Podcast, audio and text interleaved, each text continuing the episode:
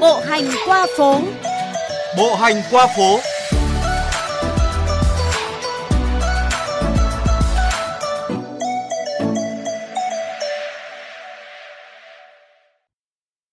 Thưa quý vị và các bạn, ở thành phố, cuộc sống hoàn toàn khác xa với nông thôn khi mà không gian sinh hoạt bị bao quanh bởi bốn bức tường cùng không gian chật hẹp, khiến mọi mối quan hệ trở nên bó hẹp hơn.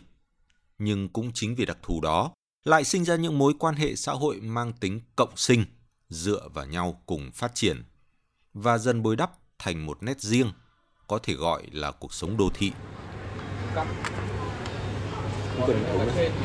Nói tới Hà Nội, tất nhiên phải nhắc tới các phố hàng gắn liền với những nghề thủ công truyền thống. Nơi đây trải qua hàng trăm năm bồi đắp, phát triển đã tạo nên nét đặc trưng mang bề dày lịch sử, văn hóa của đất Thăng Long ngàn năm văn hiến. Những phố nghề xưa và ngày nay nhiều nơi vẫn còn giữ lại được những nghề truyền thống cha ông là minh chứng rõ nét nhất cho mối quan hệ cộng sinh, tương hỗ lẫn nhau, giúp đỡ nhau cùng phát triển. Ở 36 phố phường còn lại thì được bao nhiêu phố có tên là hàng như hàng thiếp mà lại còn giữ nguyên được cái nghề chỉ thiếp thì cái phố này Ừ, đã khẳng định đấy là không thể mất được. Cái nghề thầy thiếc ấy sẽ tồn tại mãi là bởi vì nó có những cái thủ công mà không thể dùng máy thay thế được. Đấy, có những cái dụng cụ và có những cái đồ đặc đặc biệt mà chỉ có tay người thợ thiếc làm ra thôi. Thế thì những cái, cái con cháu bây giờ nó vẫn khéo tay và nó vẫn ừ, tiếp thu được cái nghề đấy. Và không thể mất được.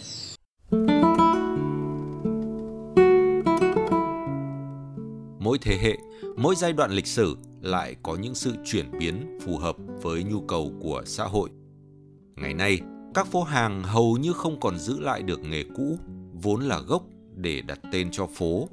Như phố hàng giấy lại chuyên bán bánh kẹo, phố hàng đồng hầu hết chỉ kinh doanh các mặt hàng cơ khí, hàng ngang hàng đào là phố chuyên về thời trang, quần áo, hàng buồm chia ra từng phần con phố mà các nhà cùng nhau gộp lại buôn bán một thứ hàng nhất định, như các chi tiết may mặc, bánh kẹo, thời trang, ăn uống. Hàng gai bây giờ toàn bán lụa tơ tằm hay cạnh đó phố tố tịch. Có ai còn bán chiếu trắng? Nhưng dù thay đổi thế nào, người ta vẫn dễ dàng nhận ra được một nguyên tắc bất di bất dịch.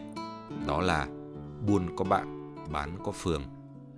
Có những phố hàng khi xưa, nghề cũng mất, tên không còn, như phố hàng tàn hay còn gọi là hàng lọng. Bây giờ là đường Lê Duẩn, lại có nghề làm đồ mộc thờ cúng rất phát triển. Hay hàng bừa, hàng cuốc. Bây giờ mấy ai ở đô thị làm nông nghiệp nên cũng dần mất nghề và tên phố cũng phải thay đổi.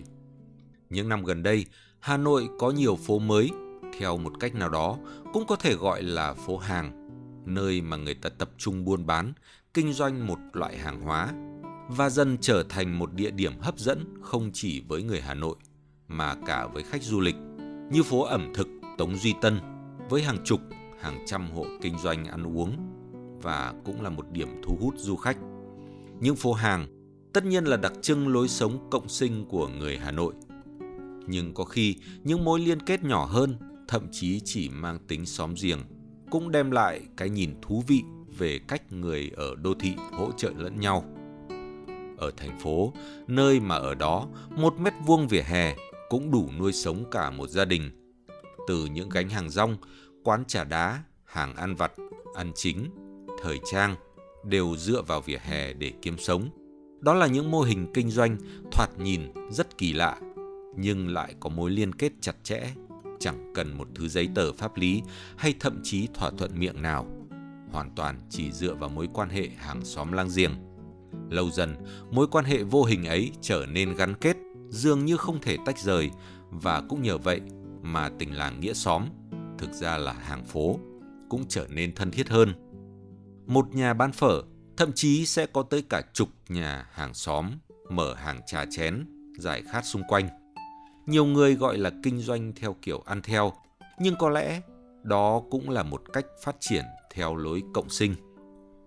Đi trên phố, nhìn theo cách sống, lối sinh hoạt của thị dân sẽ thấy rằng lối sống cộng sinh ấy đã làm nên một đô thị với những mối dây liên hệ giống như những mạch máu, vận động liên tục để nuôi sống cơ thể, tạo nên sinh khí và sự đa dạng, mang bản sắc riêng, lối sống riêng của người Hà Nội.